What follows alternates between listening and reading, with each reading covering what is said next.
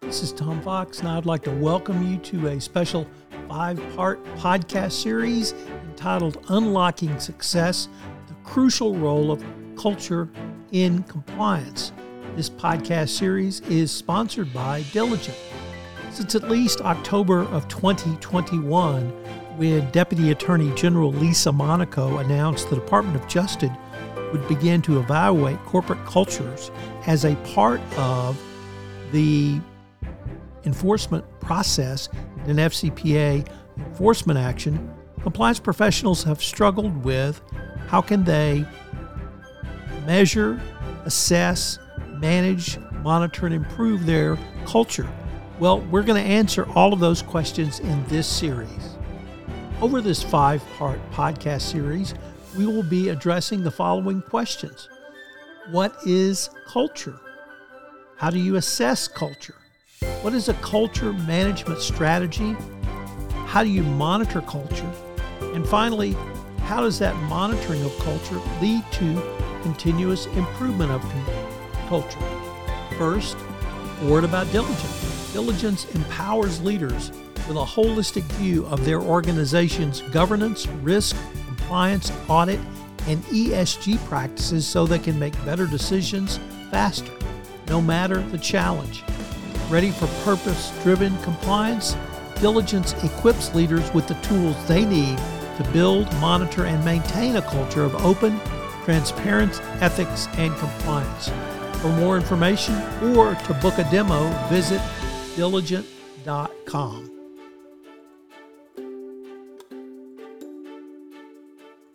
In this part four, I'm joined by Michael Parker to discuss monitoring culture. Hello, everyone. This is Tom Fox back for another episode in the Diligent sponsored series, and I'm thrilled today to have Michael Parker. Michael, first of all, welcome back to the pod. Thanks, Tom. It's good to see you again. Michael, you had some really interesting thoughts about the culture of compliance that we were talking about. Why don't you explain why it's not a one size fits all? Tom, when it comes to anything related to regulations, policies, et cetera, but particularly in creating this culture of compliance, there's not just one right way to do things. People don't want to be told you must do it this way. Else, people want options. They want to be guided into making the right decisions. And they may think they're making a correct decision when, in fact, it might go against policies or regulation, but they didn't have that knowledge. So you have actually, additionally, rather, I should say, some specific areas for discussion, and I've broken them down into really three. One is outbound or outgoing from the compliance function to the employee. The second is effective use of technology to help monitor on an ongoing basis. And the third is really the employee centric and employee centric focus, and that is through the use of incentives. So let me start with awareness, communication, and education. How do you see the role of a compliance professional or a corporate compliance function in communicating to its customers, i.e., the employees of the company, about the role of culture and culture of doing business ethically and in compliance? Sure. As I'm sure all of us are aware, we have our annual certifications that we need to do. We've got the different methods of training that come out that are the videos with quizzes and things of that nature. That can lead to awareness, but that and education, but that can also lead to questions. And so employees need a form where they can be interactive. They can ask for clarity on certain policies, procedures, regulations. They can present certain scenarios in a live situation. I've been faced with this in the past. How do you recommend, based on our policies, based on regulations, that I proceed?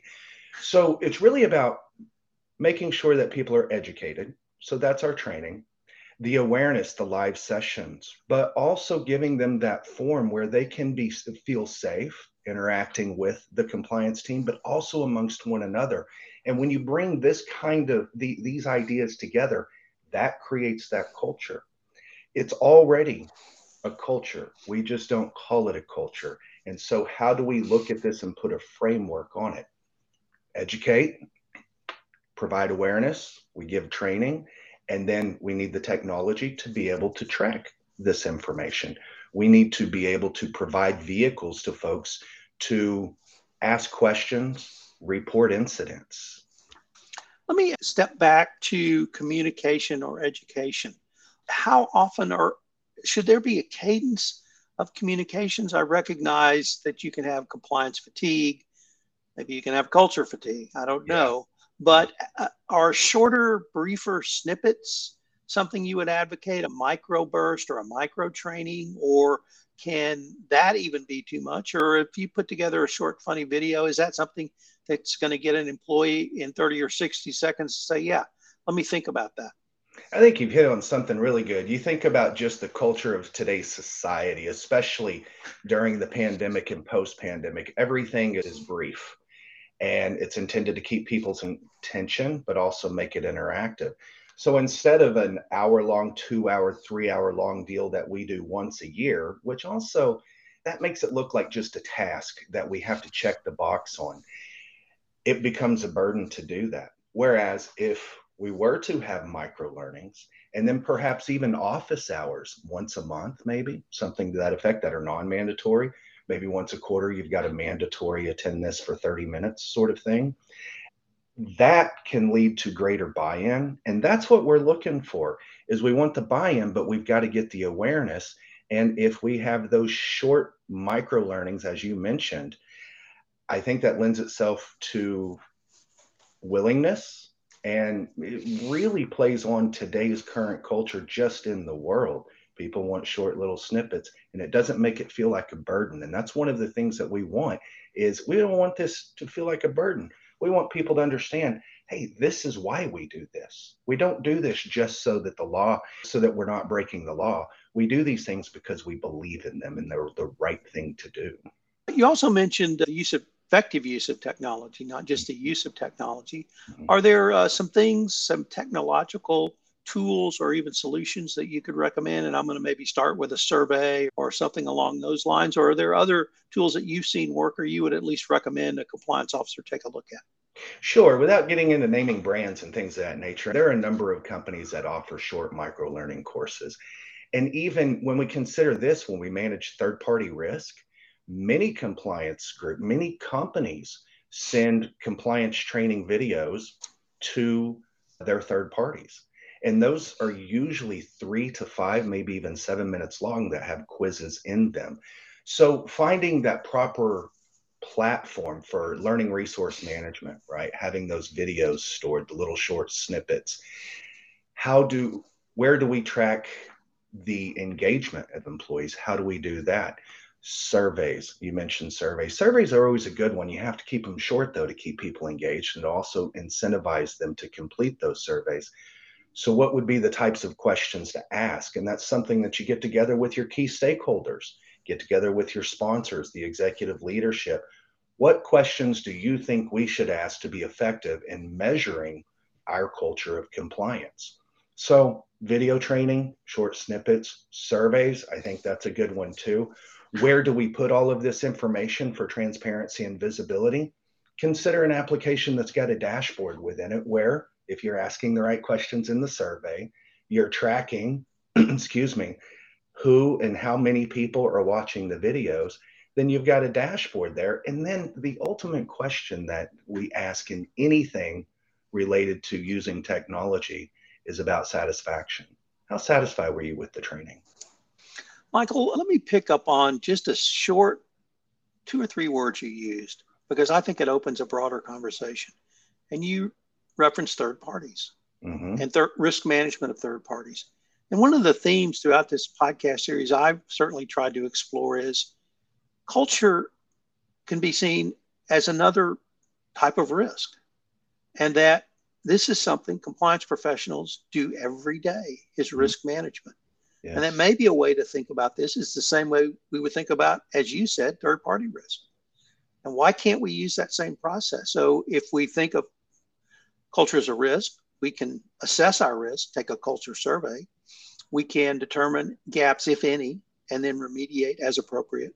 We can monitor, and you just talked about effective use of technology for ongoing monitoring. And then the monitoring gives the compliance officers information if they need to, to deliver additional training, to bring some other sort of education to bear or other tools.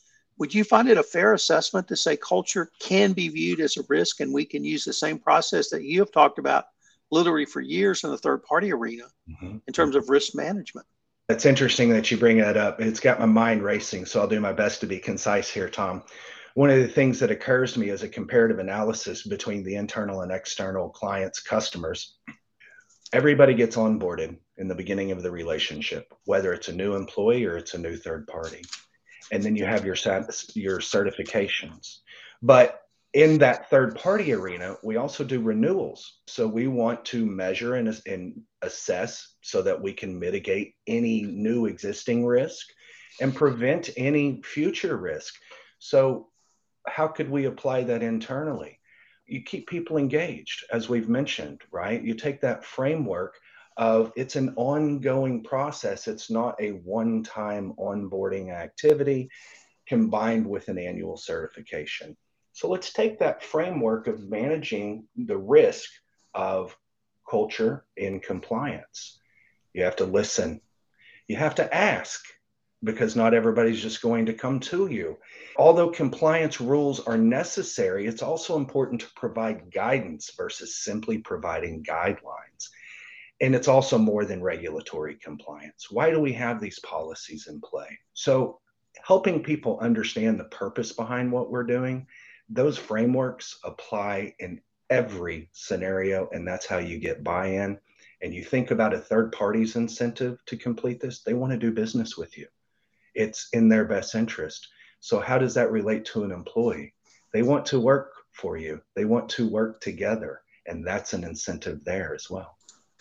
Michael, I'd like to start or, or circle back to where we started, which is around the culture of compliance. Mm-hmm. And we really tried to emphasize that there's no one shoe that fits all. But I'd like to even step back to maybe 35,000 feet and ask you about the role of leadership in creating, fostering, and continuing a culture of compliance. And, and how do you see that role as really or, or where do you see that role? Does it all start from there and flow down, or is it something else? Yeah, you made me think of being a small child, and it's not do as I say, not as I do. It's let's all do as we do. And so, if we've got executive leadership who are championing these causes, then that trickles down because people see our mission and our values. And if we live that mission and those values, from the top down. It has to happen at that 35,000 foot level. Then we will see mom or dad doing what it is we should be doing, to go back to my earlier analogy. Let's be what it is we're saying we are.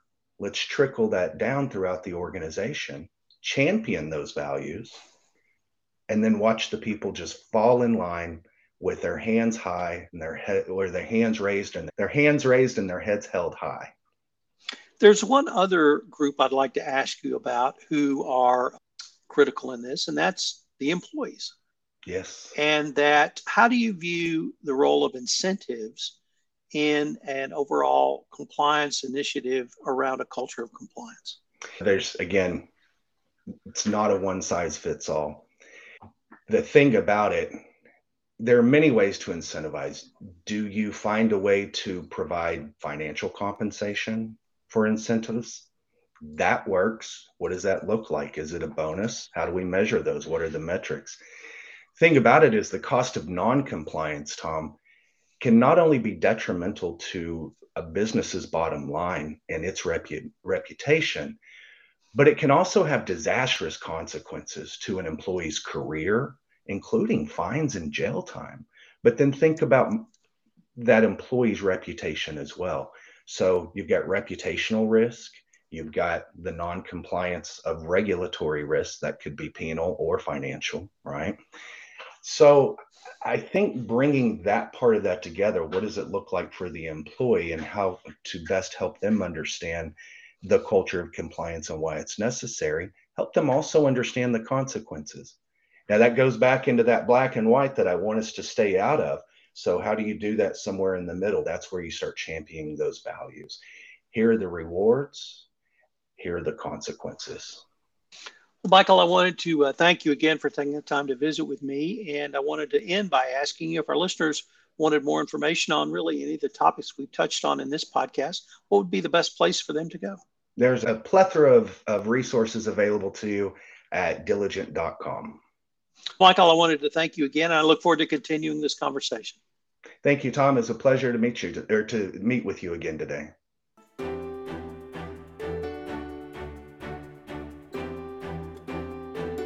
This is Tom Fox again. Thank you so much for listening to this episode of Unlocking Success, the crucial role of culture in compliance.